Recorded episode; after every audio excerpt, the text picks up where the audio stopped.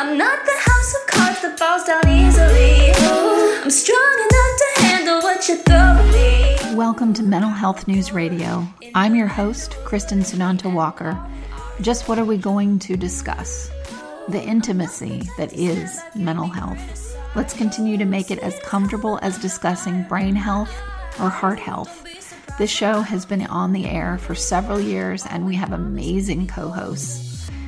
And then we created a network of podcasters on mentalhealthnewsradionetwork.com, a place where every possible facet of mental well being can be talked about openly. My show, after several hundred interviews, the format is this intimate, deep, funny, touching, sometimes uncomfortable, but always vulnerable conversations with interesting people. The goal is to have you, our listening family, many of you who have become my good friends, feel as though you are listening in on private conversations. Thank you for tuning in and becoming part of this amazing journey with me and now with our network of podcasters. Just knowing this podcast might be helping any of you realize you are not alone on this journey called being a human being makes doing this podcast worth every second. After all, we promised we'd be cordial. Thank you for joining us. This is Kristen Sunanta Walker of Everything EHR and your host of Mental Health News Radio. While we have guests from all over the world discussing all things mental health, one of our most popular shows are the ones where we discuss the growing epidemic of the dark triad psychopathy, narcissism, and Machiavellianism, and the abuse those in contact with these personality disordered individuals suffer. Today, our guests include three of the leading educators on this subject. Christine Louis de Canonville joins us from Dublin, Ireland. She's been on our show twice before, and by the time this show airs, her book, The Three Faces of Evil, should be available for purchase via Amazon.com or her website, narcissisticbehavior.net. Christine's educational background includes her bachelor's degree in psychology and theology. She also holds diplomas in forensic psychology, criminology, and teaching, as well as her master's in medical anthropology. Michelle Mallon also joins us from Ohio. Michelle has her master's degree in social work from Ohio State University. She worked as a medical social worker at St. Anne's Hospital, primarily on the palliative care unit for 14 years, and continues to teach in the computer science and engineering department at Ohio State University. Her understanding of narcissistic abuse came after she was emotionally abused by a psychologist. She has since made it her mission to educate clinicians about this form of abuse, including at the hands of those in their own profession.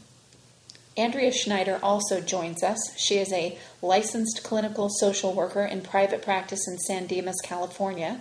She received her MSW from University of Michigan and her BA in psychology from UCLA.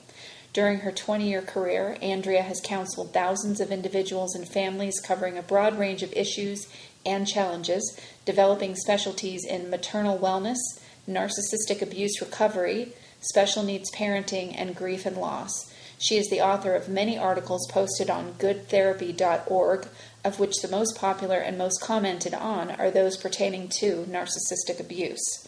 We are working together to bring awareness of this abuse and the term narcissistic victim syndrome NVS into the nomenclature and clinical curriculum for anyone working within the field of mental health. We have a long road ahead of us, and today's talk is merely one episode in a series we will continue to air on this all important topic. Well, I'm very excited that you all are on the show. Christine, Michelle, Andrea, thank you for joining us today on Mental Health News Radio. Thank you. Thanks for having us. Christine, Thank you so much. This is Christine here in Dublin, so I want to say hello to everybody. Yes, yes. Um, Christine is actually joining us from Dublin, and I want to let everyone know that um, Miles, the therapy dog, is joining us as well. I won't ask him to bark because he looks pretty peaceful sitting here next to me, but he's here as well. So um, everyone heard the intro to the show, so uh, they all know who we all are, and I wanted to start with Christine. I would like you to talk about um, I know we're not going to totally focus on your book, but I know it's such an important piece to everything that all, all of us are doing. Can you tell us the name of your book and when it's coming out?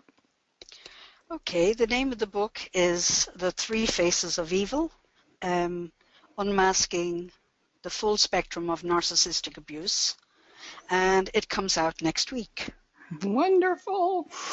So by the end of the month, it, it'll actually be on release. Wonderful. And all of us have read it. Or Michelle, I know you edited the book, correct? Yes, that's correct. And I read it again. Okay. And Andrea, have you read it as well?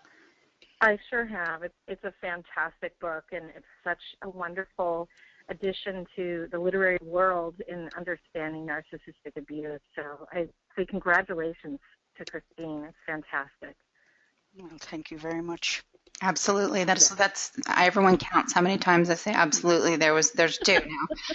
Um, what I love about the book is um, much like your writing, Andrea, and the things that I have written, I, that I've read that you've written, Michelle, is it breaks this down, this disorder and what should be its own um, classified disorder, narcissistic victim syndrome, and we're, I know we're working on that, but um, it breaks it down to understandable pieces that everyone can digest and know it from a clinical perspective and also a survivor perspective. Would would um, Andrea, what would you say about that?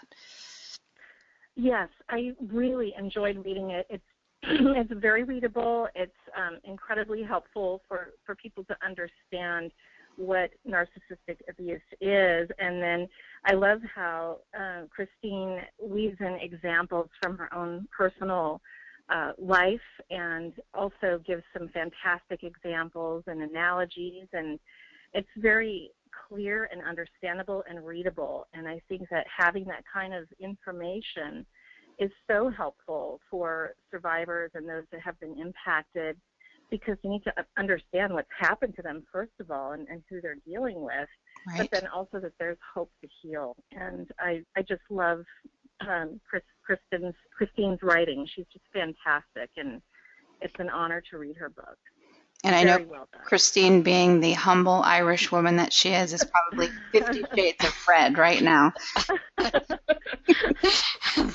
yes, it's hard to think that you're really talking about me. I have to be honest. Oh, it's such a well done book. Congratulations. It's, Yes. it's so um, digestible, and you know, I think readers are really going to benefit from it. And just it should be required reading as well for therapists.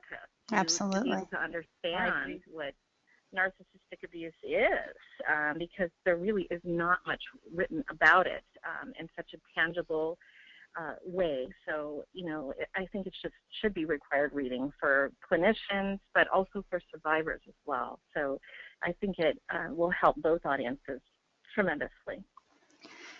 And I think Michelle, this brings me into um, the you know the work that you're doing out there. I'd love to hear you know about this from your perspective as well, and why you um, just you know took on the journey of editing this book. You know, it's kind of interesting. I, I'm not really even sure how it happened. Christine, do you remember? Just, I think I read your your uh, chapter that you had out there on your website, and um, I do a lot of uh, grading of ethics papers for a class that I teach, and I had been in the you know in the middle of grading. Oh, I must have had I think I had 150 students that semester writing ethics papers, and so I was already in editing mode. And I, I think I read your chapter, Christine, and then I said, I gave my feedback about how much I loved it, and I said, did you do you want me to tell you about any minor errors I found? And you said, yeah, sure. And that just kind of evolved into me just, and I and I love editing, so it, it, it was kind of it was fun because I got to read so much of what she was writing and and I felt like I was able to connect with her on a level that was even deeper than before. I, I just have so much respect for Christine and, and what she's doing with her journey.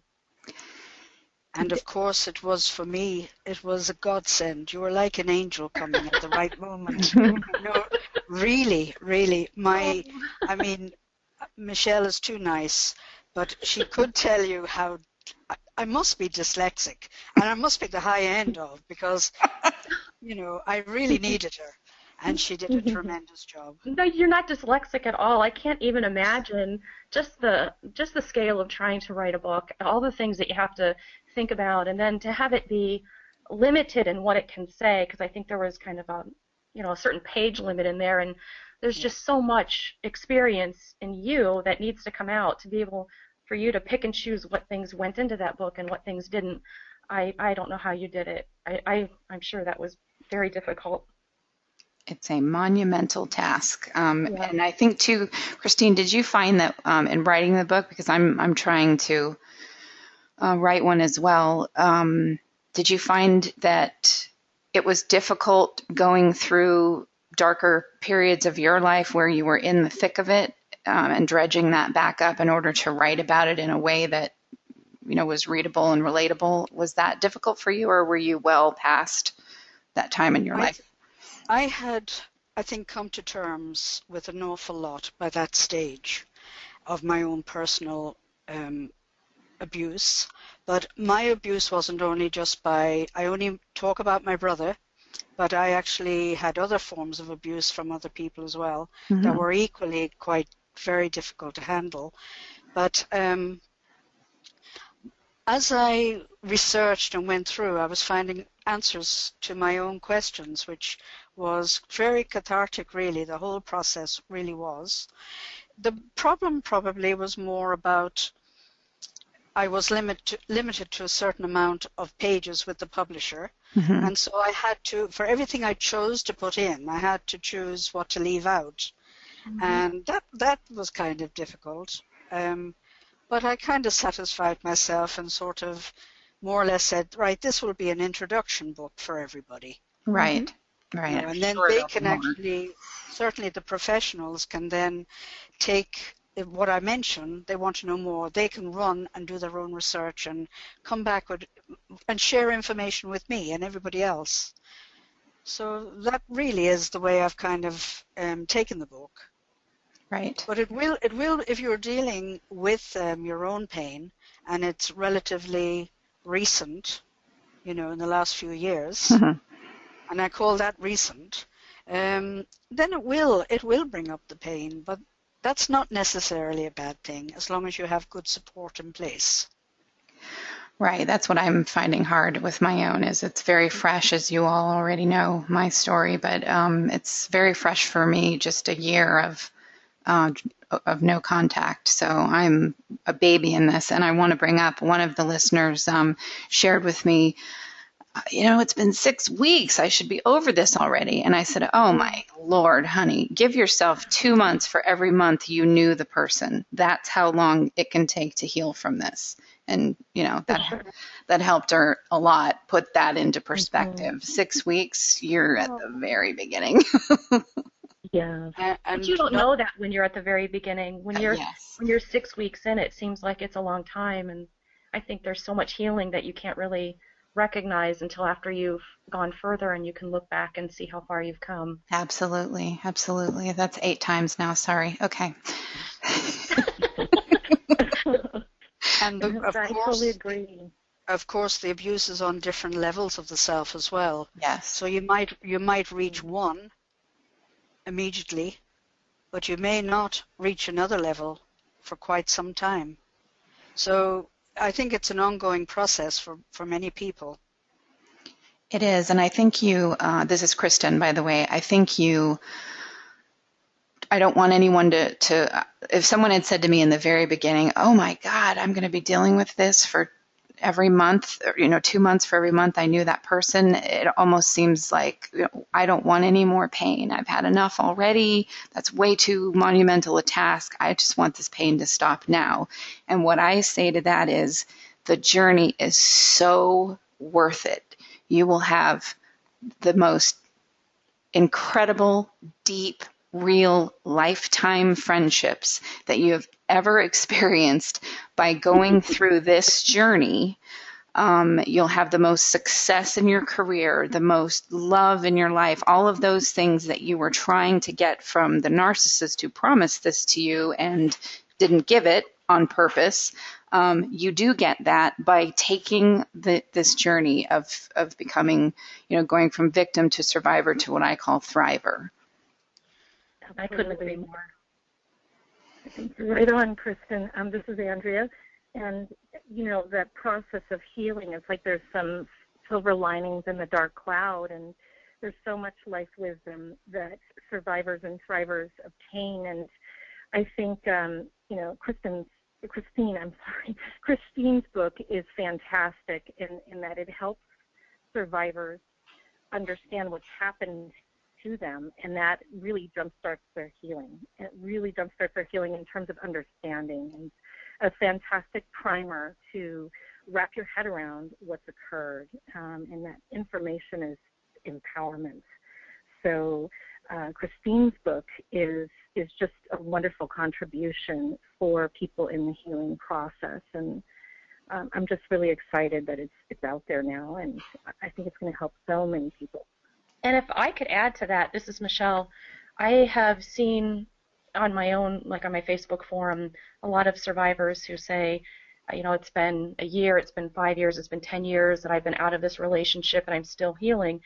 And when I ask, you know, a few more questions about how far into that process did they learn what narcissistic abuse was, that's been more recently than the last time they've had contact with the person who harmed them. I think sometimes survivors look at the length of time that it's been since they've had contact with their abuser as being all of that being uh, healing time, but but really until you've gotten those pieces, that information, those pieces of the puzzle to put together to help make sense of what happened, that's not that's not healing time. That's just time that you've kind of been spinning your wheels trying to make sense out of things. And so I think for for many survivors, helping them to understand exactly at what point their their pain and agony after the abuse became yes. kind of a healing journey is different. Thank you, Michelle. You are so right on because I'm counting the moment that I knew what narcissism was right along, and that happened right about just about a month after I went officially, you know, what I consider no contact. I, I had been on a journey long before then and been to many therapists and many spiritual quote unquote. I'll put quotes around that because it was it was actually damaging to me. Um, I went to many therapists that had no clue what they were doing. Actually, uh, put you know, res- forced me into retreat on on in healing because they um, just did everything wrong that you could possibly say to someone going through this. And it wasn't until I read Andrea's articles on Good Therapy. Is it goodtherapy.org, Andrea? Yes, yes, okay. it is. So I read Andrea's articles on goodtherapy.org and went, oh my gosh, I just learned Chinese in five minutes. This is unreal. That's, that's how so many survivors finally learn what this is. So many people stumble on something, they're searching for answers, they just know that what they've been through isn't the normal breakup, it's not mm-hmm. the normal kind of end to a relationship, and they're searching and searching and and I mean, if you look at the comments under a lot of Andrea's articles, you'll see so many of the same you know, things being written by by people there. Oh my gosh, I can't believe this sounds exactly like what I've been through. It's, for so many, it's a matter of stumbling across the right information, and that's where the healing starts to begin. Right. Well, Chris, Christine here, I I'd like to come in on this one because I think you're all fantastic. It took me 60, 60 years to discover the term narcissist. I'm not joking, that's the truth. And I have been a therapist for quite a few years, and even there, I never learned it. And through all of my own, um, you know, as a therapist training, you have to do your own journey. Never, ever was it mentioned, and certainly not psychopathic abuse was ever mentioned. So you you know everybody the consciousness is raising it this is the most astounding thing for me how now people are actually contacting me i get many many emails as you can imagine mm-hmm. and people are actually contacting me and saying i am the victim of narcissistic abuse where generally speaking i don't think people would come into the therapy room and say I think I'm a victim of narcissistic abuse. Right. I never heard it in all the years I and I worked in a psychiatric hospital. I never heard those terms being used. So I think we're really at a time of heightened consciousness. I think it, the timing is now right for this as a, a, subject. And of course, it needs to be the right time. We're in an epidemic. Of course. Yeah, absolutely.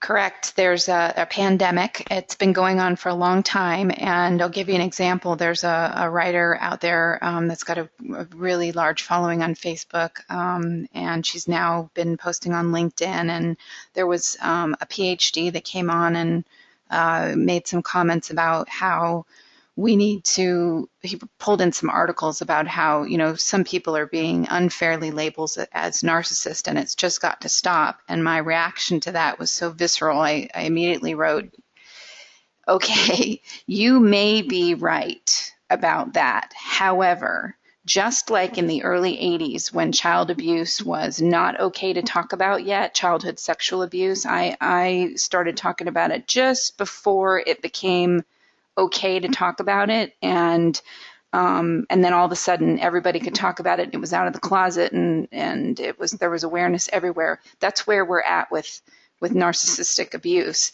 It's just now okay to talk about it. So I said to him, please wait and post these articles in a year or two. Don't do it now because you're doing a disservice to, you know, what this movement that's going on. Don't start, you know, putting this down quite yet. We'll get to that later because, of course, there's some truth to that. But um, and it's usually a narcissist who's saying that someone else is a narcissist, as we all know. But um, but anyway, I just I felt like, ooh, don't don't try to stop this express train quite yet. Well, and and this is Michelle here, but you know, you think about if, if even though there there may be some false positives, you know, people saying that that, that someone was a narcissist and they're not even even though that that can happen, that's not a reason for us not to talk about it. It's not a reason for us to cut down the communication and stop it.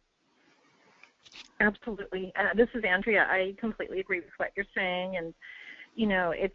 I think we just need to get the word out, and I think it's great that people like Michelle are, you know, writing about it also in in her Facebook um, link there and advocating so arduously for more awareness for clinicians to really be trained in this area. So I think it's uh, it's a force to be reckoned with. This uh, grassroots approach yes. that uh, the word is getting out, and whether it's online or whether it's in a, in uh, Christine's book, I think it's it's so important that uh, the word continues to get out that the definition of what narcissistic abuse is is disseminated and distributed so people know what's happened and then they can be linked with qualified people that can help them well andrea well. so Andrea, I was just wondering, you know, when Christine was talking about how this was not, you know, narcissistic abuse was not something that she had learned about in her own professional training, it wasn't anything that that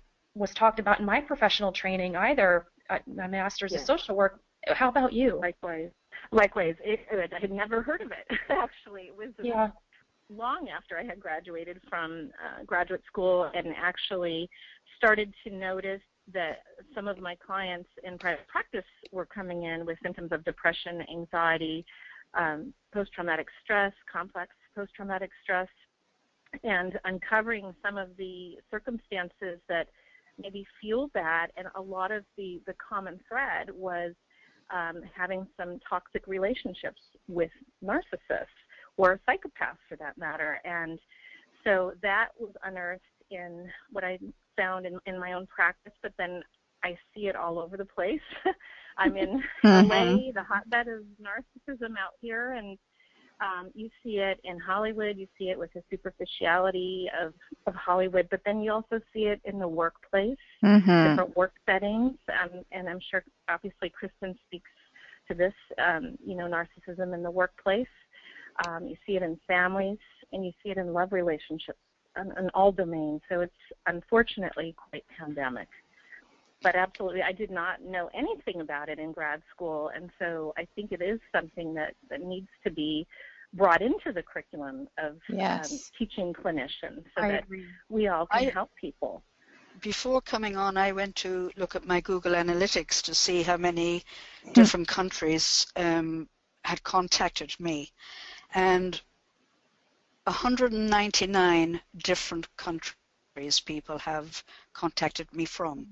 Now I don't know how hmm. many countries are in the world, but um, hmm. I'm, I'm googling it right now. I'm googling it right, right. But when I looked at the map, because the the Google Analytic map, you can see it. there was hardly any spaces that people hadn't contacted me. Right. Now, I say that from the point of view not about my site, but from how widespread this is. It's in mm-hmm. every it's everywhere.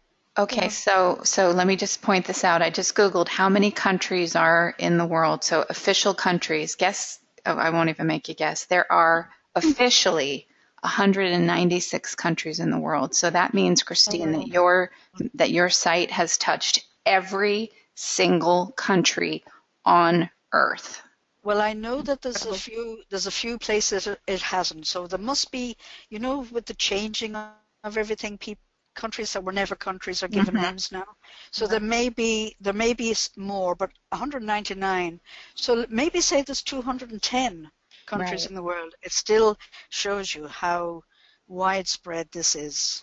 And I'll, I'll say this just, you know, I, I started this radio because I, this radio show because uh, I just love to hear myself talk. No, I'm kidding. That is kind of true, actually. But, um, but I, I wanted to talk about all things mental health, and then it just took on a life of its own. And we have other guests too that come on the show, CEOs of companies and you know, all these interesting things, all related to mental health, the thing that I love, and the shows that get thousands, thousands upon thousands upon thousands of downloads every single week are mm-hmm. all the shows that we do on narcissism. So, um, I, I'm that that I already knew that it was a popular topic, but after that first show with Christine, and every week I would look at the numbers and and realize, and I started getting the my own flood of emails coming in um, about the show.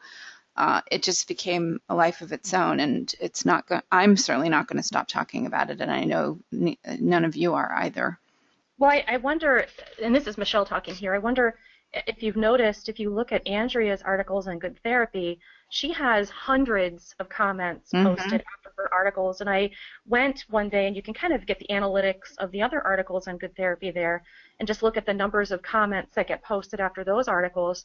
And I mean, we're talking maybe 10 at the most. I think there might have been one that was 20 or 25 comments. These are all the other categories of articles and Right. Andrea's and and poor Andrea, you know, she can't keep up with all of the comments.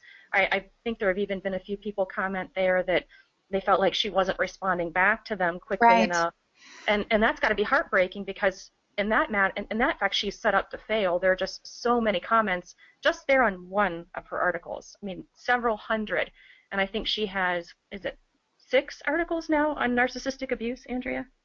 You know what? I've lost track. I think it's approaching eight or so, and and there's more. Um, but you know, and I'm so appreciative to Michelle as well. She's she's been so helpful in helping me to respond to all these comments, and you know, and it it really just shows that there's such a need out there. And Yeah. she's she also has a fantastic um, survivor forum that she's uh, moderating and on Facebook, and Yes. truly an advocate. So, you know, I'm so appreciative of the three of you and with everything that you're doing. And, you know, whether it's writing or advocacy or blogging or whatever it may be, the three of you are just amazing. So it's just such an honor to hear your voices too. But that shows the need. I mean, if I when I looked at the number of you know responses that Andrea was getting just on her articles about narcissistic abuse, that said so much. And and if you look at the content of those messages and the desperation, Yes. many of the messages of I can't find someone to help me. You know, I know what Mhm. this is now, but I can't find anyone to help guide me through the healing process. It's it's really heartbreaking to see how widespread it is, and yet so Yes. difficult for people to get help. And I want to I want to say this. We we all get um we all get emails, tons of emails. I know Christine, you were saying you were trying to answer them before we even did the show today, and um, I'm starting to get them. Well, I've been getting them, but now they're even more and more and more. So, hello at everythingehr.com. Um, everyone can email that, and uh, we're going to all everyone else is going to give their emails at the end of the show as well. But I promise you, if anyone emails that, I'll get you to the right person. Someone emailed me and said, well, I needed a therapist in New York City. I work with nothing but behavioral health providers uh, now all over the world. Someone needed a, a therapist in Italy. I sent them to Dr. Paolo Molino, who I'd interviewed on the show. I mean, I can email Christine, where in Ireland uh, or in England or wherever, Andrea, please help me. I need someone in LA. Um, Michelle, I need someone in Ohio. So we have this network now of an all points bulletin that goes out to find you someone, a therapist that knows this language, because if they don't know this language, I don't know how. Um, they're it's going to take longer for them to be able to help you in my opinion. And i also believe that some of the sites that are out there with people that aren't clinicians uh, i won't name them uh, i will at some point because that's just how i do things but um, that are not helpful, that are not helping people. They are victim shaming websites guised as mm. we are here to empower you. And they do nothing but put you back to square one in many ways because they tell you that there's something wrong with you, the victim, that you were targeted. And that is BS. I'm here to say that right now, Michelle and Andrea and Christine. I know you'll have your own thoughts on that. Yeah, the sad Absolutely. thing is for many for many people these that these are the only sites out there where where some survivors know to get help.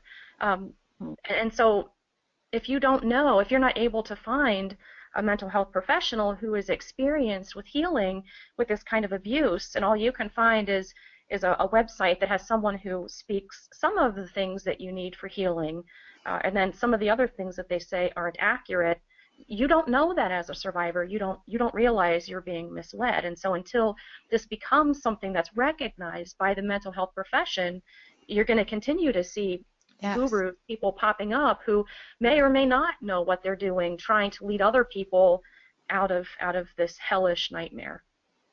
Right. I agree with you michelle. And this is andrea i i've seen some harm absolutely happen um, where people who claim to know clinically what's going on with a survivor actually cause more harm than good, just as Kristen mentioned, with victim shaming and blaming. And I think it's critical for survivors to have a trained clinician who, who understands psychologically what's going on with their client, um, whether they're doing telehealth on the phone um, in their state or whether it becomes a life coaching relationship Right. Um, you really need to have clinical training to really understand it and um, to, to know how to guide people. And in some circumstances, and in many circumstances, survivors need an in-person therapist to really work with them through uh, the complex post-traumatic stress, and and that can be uh, treated through EMDR, that can be treated are treated through other trauma-informed um, sort of interventions, but um, to uh, put on or hang out a shingle and claim to know how to manage that um, without the training can cause harm, and I've seen that happen with a lot of a lot of folks. Uh huh. I know, I know, no one likes commercials, but seriously, folks, without the help from these organizations, we could not stay on the air. Please give a shout out to zencharts.com. If you're a mental health or addiction treatment center, you'll want to use their EHR. It's gorgeous, and they're just good people and also mygenetx, M Y G E N E T X.com, because knowing your genetic code empowers your mental health treatment.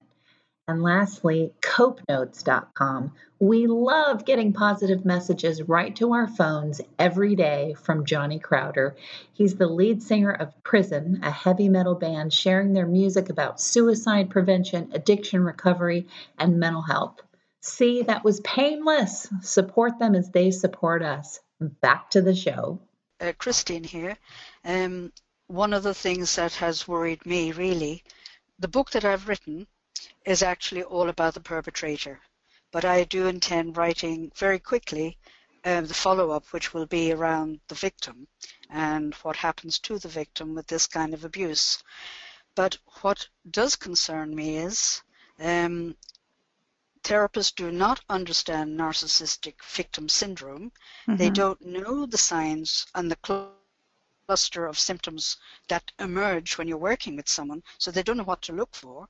And unfortunately, and I, and I don't think for one moment it's badness on anybody's part, right. but unfortunately, victims are being misdiagnosed Yeah. by health professionals, and they're being they're being diagnosed with having borderline personality disorder, and that's a travesty because I have seen um, the fallout of that happening. I, I know of two people that were diagnosed personally, and they actually lost their children to the narcissist partner. Oh my god. And um, so I know of those. I know of those personally. So how many is it happening to? And I'm I'm not quite sure what the cause of that is. Partly because people, therapists, don't know what to look for when they're looking at uh, narcissistic victim syndrome, and because they don't even they don't really. It's not an accepted term anyway. But um, also they don't seem to be able to really differentiate between complex post-traumatic stress hmm borderline personality and Mhm. um, post-traumatic stress disorder. And I think that that is where the problem actually lies. I agree. This is Michelle. I agree. Okay, thank you. And Andrea too. I agree. And as a as a non-clinician, the, on- the only one here that's a um, a non-clinician, but someone with a big mouth, um, that could end up doing a show with three highly skilled clinicians. Um, I would say, you know, luckily I've had the experience of being in and out of therapy. I've been a great consumer since I was about 12 uh, for various reasons that I've shared on the show. I have no problem, you know, talking about all my trials and tribulations in life, but um, it's not a dialogue I've ever, ever, ever heard until I was in my 40s. Um, and it was certainly after I brought it up because of reading Andrea's articles. And then the, the psychiatrist that I work with went, Oh, yeah, yeah, that is a, a problem. And I thought, Well, why the hell didn't you tell me that when I first met you? Oh, So we could have saved so much time. I'm a Googler. I would have Googled it seven months ago um, and been that much further along.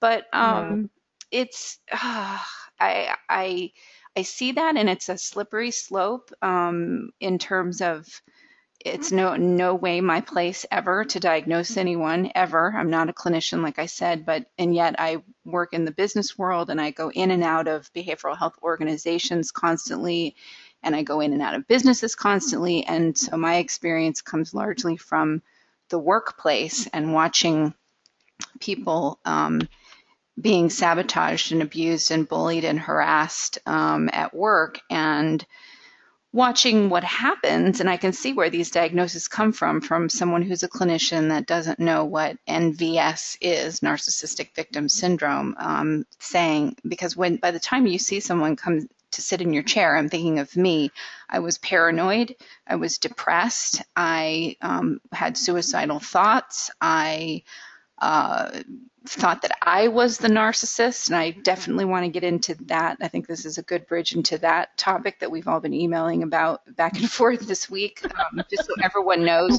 four of us have this constant loop of of emails back and forth. We'll riff off of something, and shouldn't we do? We are constantly studying this, and while being good um, in, uh, uh, empowerers by saying, okay, Kristen, you're going down a rabbit hole. I know no one has said that, but I know when I'm doing it, maybe you should take a break from reading about this stuff for a bit. You know, we all do that for each other. But um, just from a diagnostic standpoint, when someone shows up and they're in the throes of it, they absolutely believe, especially if you're highly empathic, that and they've been told to believe that they're the abuser.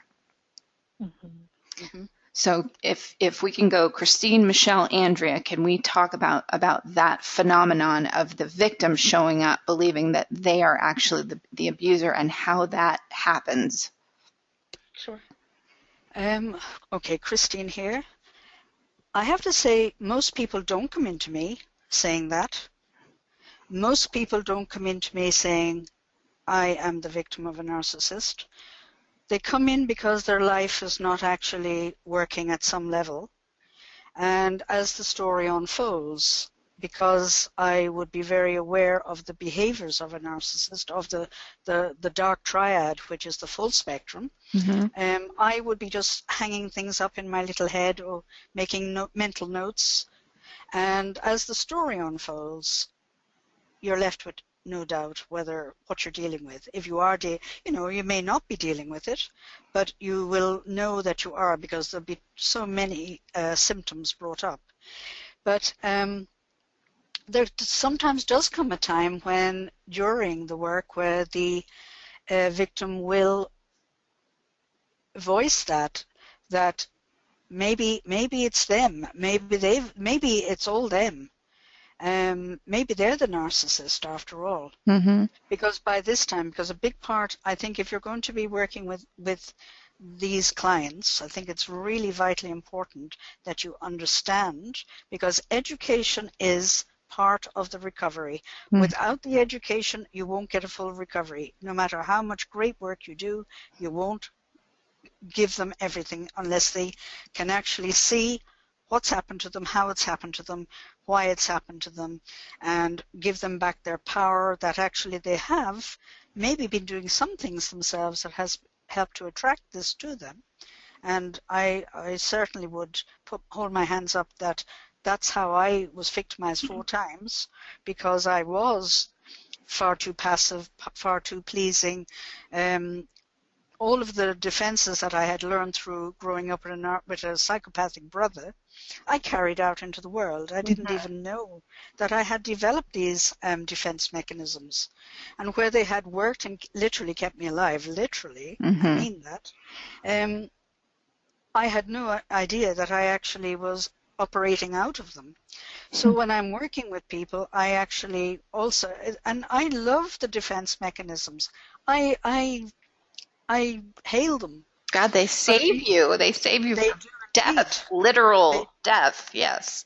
But there also comes a time where you have to look at those defenses and see are they serving the individual now? And does that individual as an adult really need them now at this stage of their life? Mhm. And that's where they can bring around the changes. Like one of the big things in me was um, I'm a giver, not a taker. And I might even have seen that there was good in that actually. Um, but of course, the narcissist is the opposite. They're the taker and not the giver. So between us, we made two sides of, this, of, of a coin, Mhm. basically. So I had to learn how to, it sounds like a silly thing, but I had to learn how to give a little and wait to receive a little bit back. You know, it sounds ridiculous, but I actually, and I found that quite difficult because my instinct was to just give, give, give. Mhm. And so to balance all of that up, I had to learn to receive as well. And of course, give the other person the gift of the joy of giving to me, which I was um, robbing them of that joy, Mhm. which I didn't realize. But um, so that there's, unless you understand the behaviors of the dark, dark triad, you're not going to be able to educate the client in front of you that they take back their power, that they honor their defense mechanisms, but they can also choose which ones they want to keep and which ones they want to change, because this is the real area of healing as far as I'm concerned. Wonderful. Does that make sense? Yes, absolutely. Michelle, do you want to add to that or your own bend on that? Sure. I, I kind of think back to um, how I looked after the the worst bout of narcissistic abuse that I had gone through, and I, I think about how utterly confused I was. I really couldn't even identify what it was I had been through um, to even be able to explain it to someone else because there were so many different pieces of it that just made absolutely no sense. And I realize as survivors reach out to me, uh, they're usually reaching out kind of from that same place, being utterly confused about what they've been through, uh, and oftentimes uh, they want to believe that maybe the fault lies with them. Maybe there's something more that they could do that could fix this relationship. Um, and I don't know how much of that is because of maybe their own personal um, desire to be, just like Christine was saying, the kind of person who's a giver. It seems to me that a lot of survivors I've talked with they, they're also givers. They're also people who um, are very uh, willing to give everything they have to a relationship. They're open, honest. They're just really down deep, really good people. Mhm. And I don't know how much of that, um, you know, that giving is is you know from from the kind of person that they are. Um, I, I, I just don't know for sure, but it it seems to me that in the aftermath of narcissistic abuse, it's almost like you're dealing with someone who has lost their identity. They, they really don't know who they are anymore. And um, I have had people reach out to me and say, I think I might be the narcissist. Uh, and they've been told that too. Oftentimes, the survivors have been told by the person who's harming them that they're the narcissist. And so uh, there's a lot of confusion, I think, with survivors and even figuring out what part of what happened to them is their responsibility and what part isn't. And I really Christine, I think, hit the nail on the head with, with understanding that dark triad until you realize, until you understand that there are people in the world who, who lack empathy. They lack the ability to, to feel things. Uh, they lack any remorse. They, they don't really have a conscience. Until you understand that there are people who, who are like that, um, you're going to continue to spin your wheels thinking, what did I do Right. to, to kind of make this relationship fall apart when it turns out th- there's a whole lot more to what happened to you that you haven't even you haven't even begun to understand yet and that's why her book i think is going to be so important to so many people And I, I just want to add before we go to Andrea that these are not movie characters like Christian Bale in American Psychopath, and we're talking about everyday people, the small business owner in the small town that lives behind a white picket fence, the Yeah. uh, neighbor, the postal worker, the person that you sit next to at work, your mother, your brother, your you know these these are everyday your everyday psychopath, their everyday personality disordered person. So I, I just had to point that out. Um, we tend to shove it into this. we don't want to talk about that because they're a knife wielding freak that's going to come stab you. No, no, no. They're not a knife wielding freak. Many mm. times, they're they're a a lot less spectacular than that Ex- sometimes ordinary people yep exactly Inclu- in- including your best friend. exactly. yeah And True. Andrea, your thoughts? Oh, I just think you such right on targeted things to say. It just makes complete sense.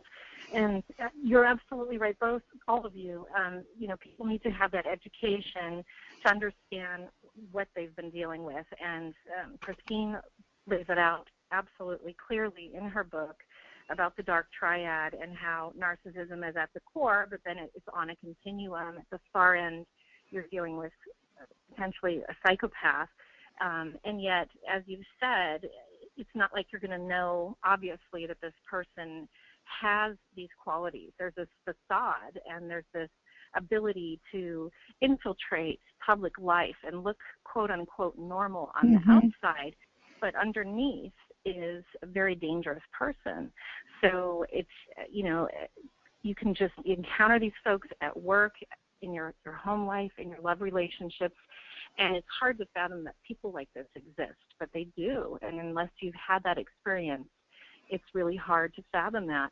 But to go back to the original question, um, you know, when clients come to me with these particular concerns, oftentimes they don't know that they have um, encountered a narcissist or a psychopath, and you know, maybe they're presenting with depression, anxiety, PTSD symptoms, but after further digging and excavating the issues, we find that there is the common thread of narcissistic abuse. There's a toxic relationship in there, whether it's with a parent, a lover, um, a, a psychopathic boss, and it's, it's amazing how common this is.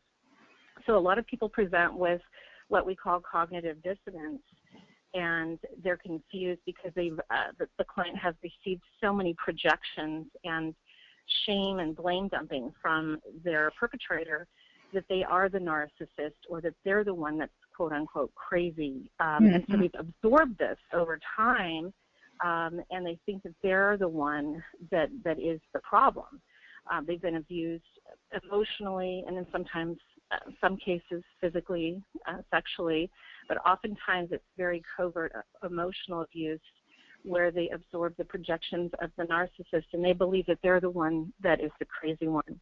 And a lot of the recovery is dismantling that cognitive dissonance and trying to synthesize what really is the reality of the situation. Um, and it's it's very challenging. It's it's quite a journey for most survivors, and yet it's very possible. Yes. And alongside Christine here, alongside with the cognitive dissonance, a big one would be the gaslighting, Mhm. letting them Yes. fully let them fully understand how the gaslighting is actually affecting them, how it is causing them to be confused and to doubt their own memories, to doubt their intuition, not to be able to trust your own self is the worst thing in the world. hmm And Yes. that is a big piece of the work that a therapist needs. So the therapist needs to understand the gaslighting behavior in the first place. Otherwise, how will you pick up on it as the person talks? And that where this comes from, this is Kristen, um, is that this person enjoys gaslighting. They are enjoying, they are taking sick pleasure in tormenting another person emotionally. That's a Yeah. And this, Michelle here, if you think about, um, you know, most of us who are, who are survivors, um, we wouldn't ever treat another person like that. That's not really not within. knowingly, right? Yeah, we would. In fact, it, it, just the thought that we might accidentally harm someone brings us a lot of, you know, upset feelings. We we would want to immediately try to to fix that, and so we don't. I I don't think until we actually come and learn about all of these definitions of, of gaslighting and the and the kinds of people who do this, we really don't believe there are people in the world who are like that. And so I think until someone shows us and tells us, look, there are people like this, I think we will continue to kind of wander trying to make sense out of something without really the full ability to make sense out of it. Yes, the wa- walking wounded. And Christine here, uh, just to add to that, because they're great points you're making, that as a therapist, as the story unfolds and you become to recognize the gaslighting behavior, and your, you know, the, the, your client won't know it at the time, you actually will be getting at that point an idea that you're dealing now with a, with a malignant narcissist. Hmm because this is when this is um, uh, this is the Machiavellian behavior of the malignant narcissist at work, and this is the gaslighting comes into play when the devaluing stage begins. Prior to that, it's not there.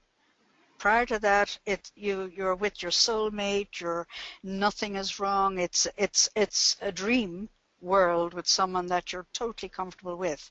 But at some point, the gaslighting comes in, and now you can be sure that actually you are, um, you, know, that's when the devaluing has begun. Right. And that can go on over a long period of time. It doesn't mean it'll start and end in a couple of weeks. It can go on for years. Right. But is, they take pleasure out of it. There is pleasure. It's sadistic.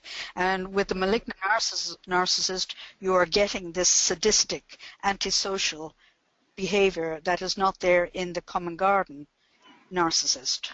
Right. And again, you know, when we say antisocial, that people think of, um, survivors think of, um, oh, this is someone that doesn't have any friends, they're a loner.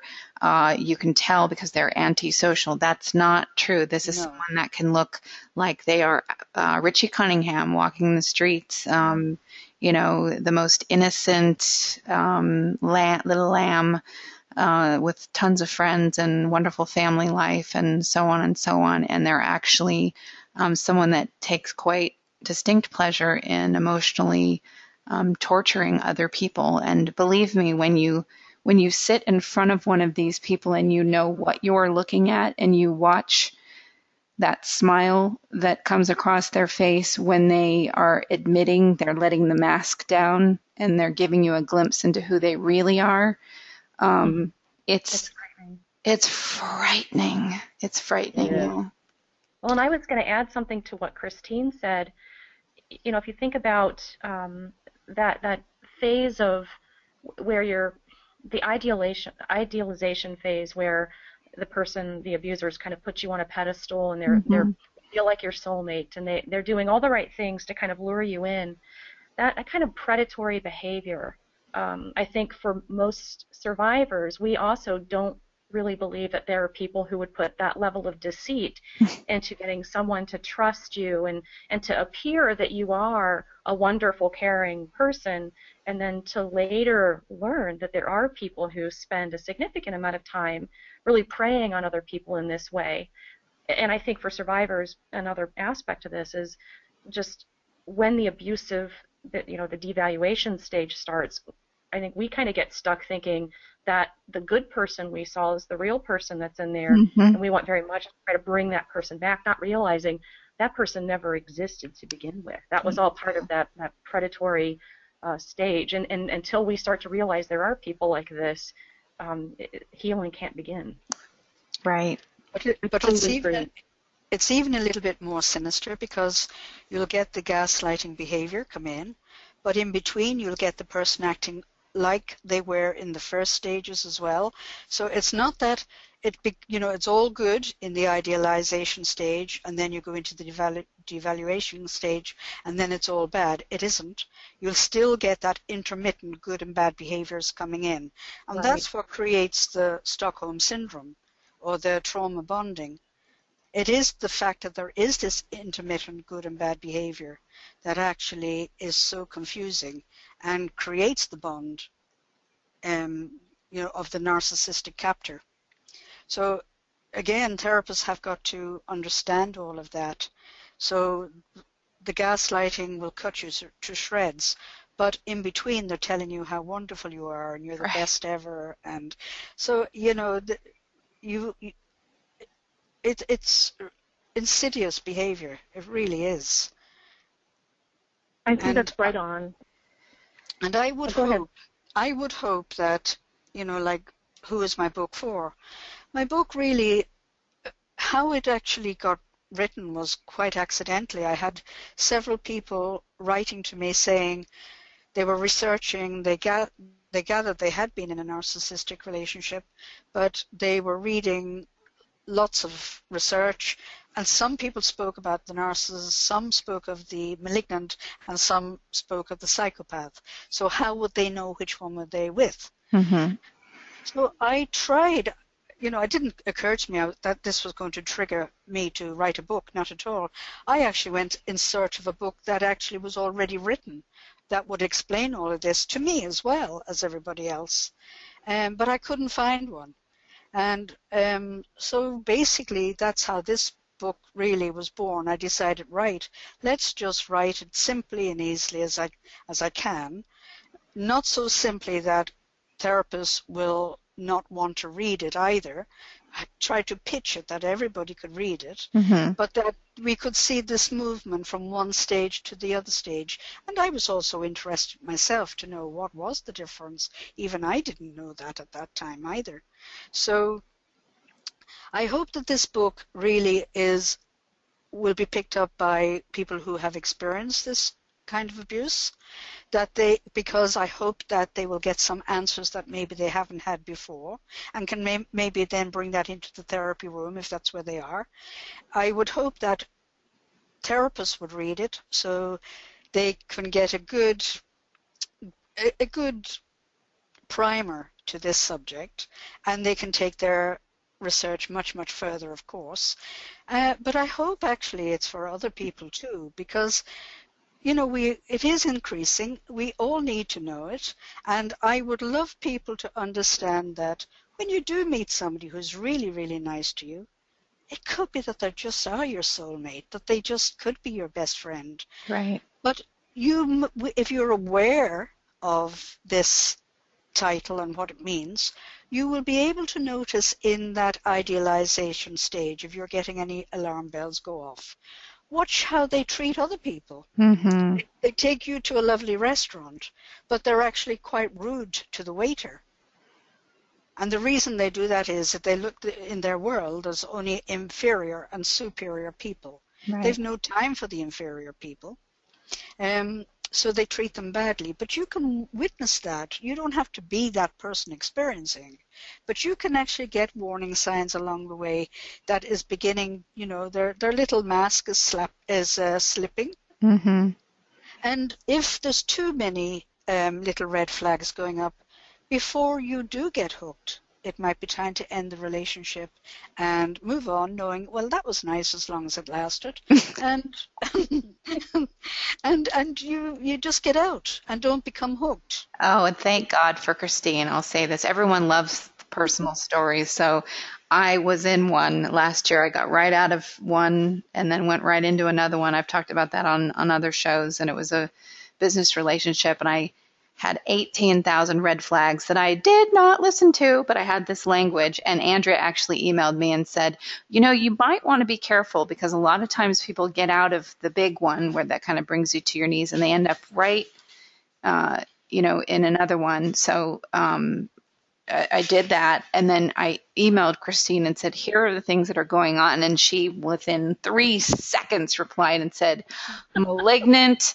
narcissist, get out now. And I went, okay, how can I do this? And I followed the Grey Rock method, um, which I have posted on my site, and I did all the things that I have got no money, I my credit's bad, I'm a horrible business owner, no one would want to do business with me, and blah blah blah, and was able to get out of that, you know, very easily. But I had warrior women on my side at that point, and a lot of people don't, you know, are still in a place where they don't have those kind of um, relationships. So thank you, Christine and Andrea and Michelle, um, because you've been such a part of my healing journey.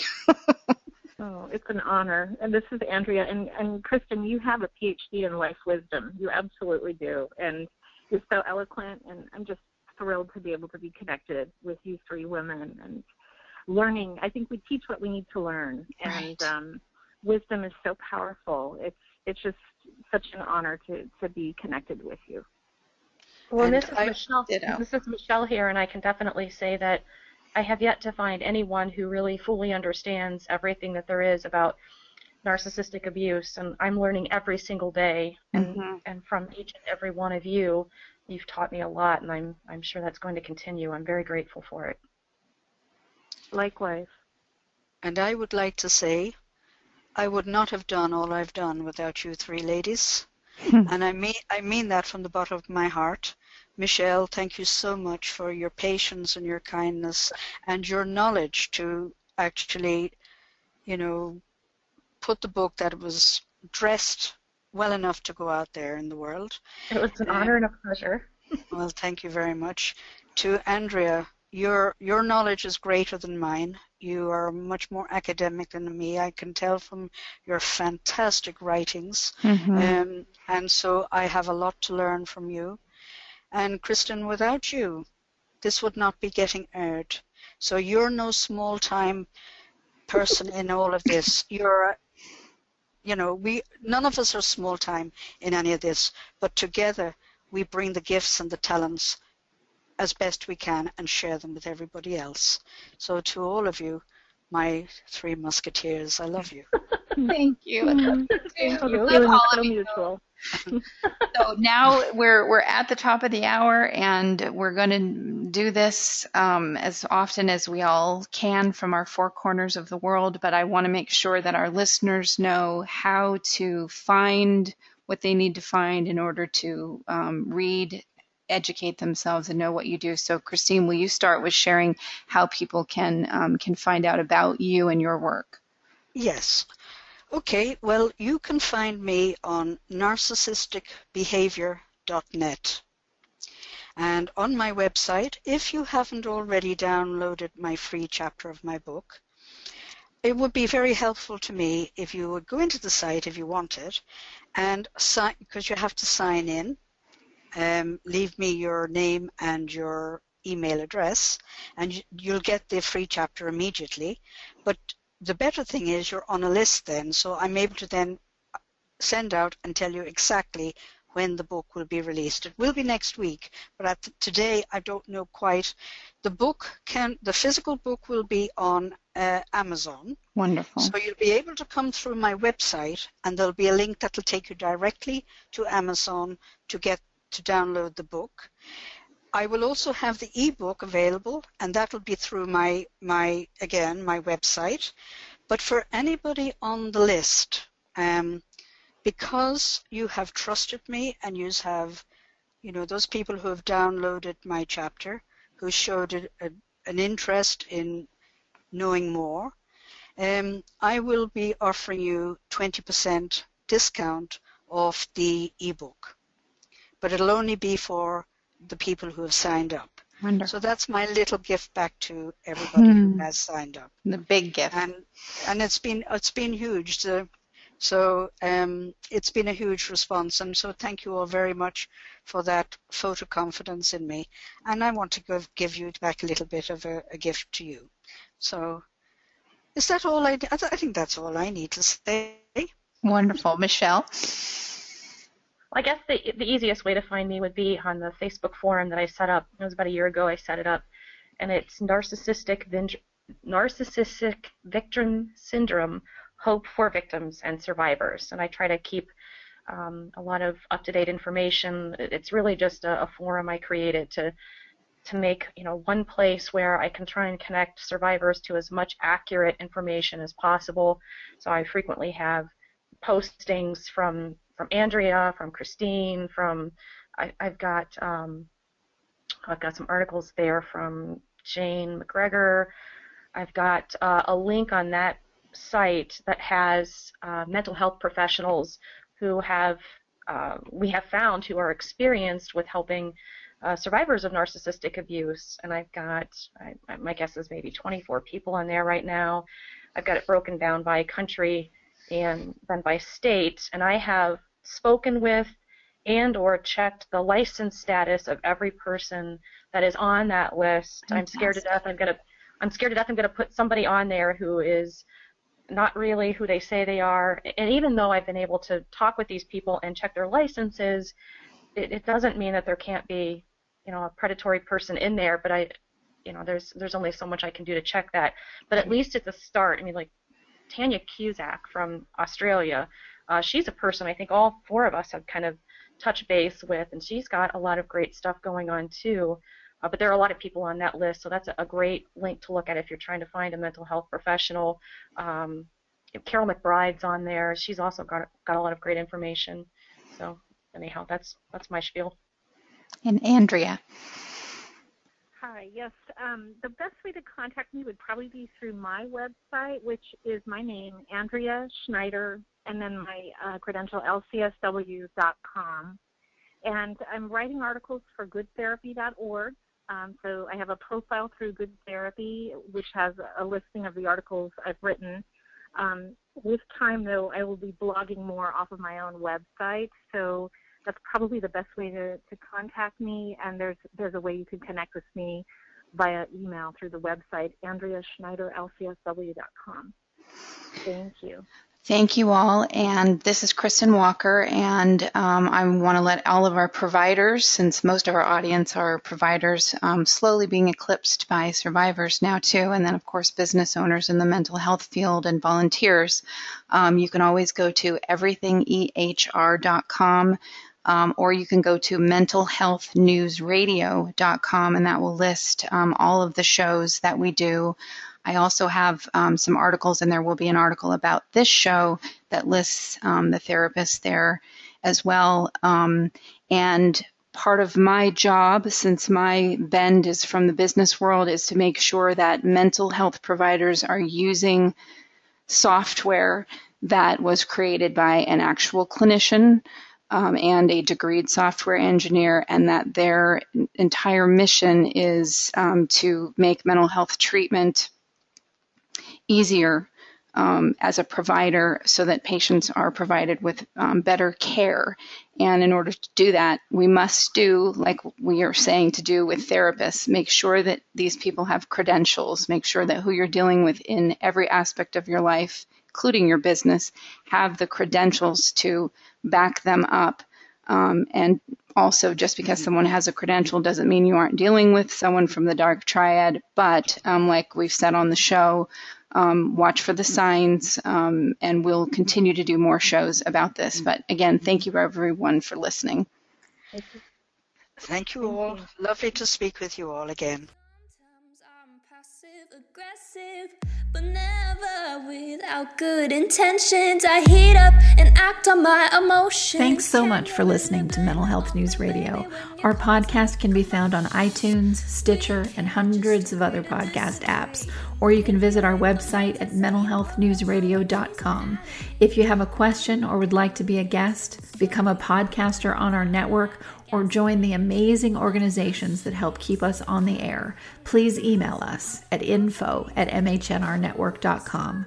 Get ready for that special goodbye from our resident therapy dog Miles, and a special thanks to Emily Sohn for letting us use her incredible song Cordial for our podcast music. Listen to the full song on SoundCloud at emily.sonne. Be surprised when I don't hate on you. Though. After all, we promised we'd be cordial. Sometimes in you I can fight it. Good boy.